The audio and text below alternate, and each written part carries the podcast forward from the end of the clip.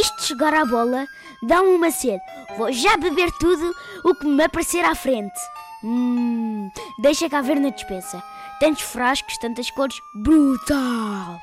Hum, mas espera, lembro-me de uma apresentação na Escola Segura da PSP que falava nisto. Pois é, meninos, nem todos os frascos são para beber. Frascos com os símbolos tóxicos e químicos são de evitar. Aqueles símbolos com chamas, com caveiras e com o sinal de perigo. Isso não é para beber. Hum, já me lembro. Será que este é para beber? Falco, és tu? Conta coisas. Ainda bem que me deixaste entrar.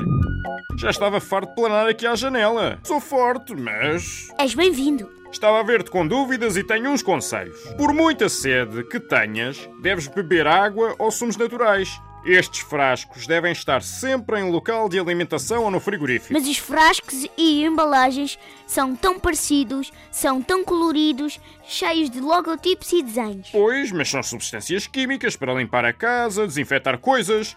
Devem estar sempre nos seus frascos próprios. Nunca junto a alimentos. Vou já avisar os meus pais para porem estes frascos em local próprio, numa espécie de zona química. Olha, boa ideia. Como vês, também vocês podem dar boas sugestões de segurança. Vou já avisar o agente João e os da Escola Segura para dizerem aos meninos para, em casa, os pais darem o nome de Zona Química ao sítio em que guardam estas substâncias.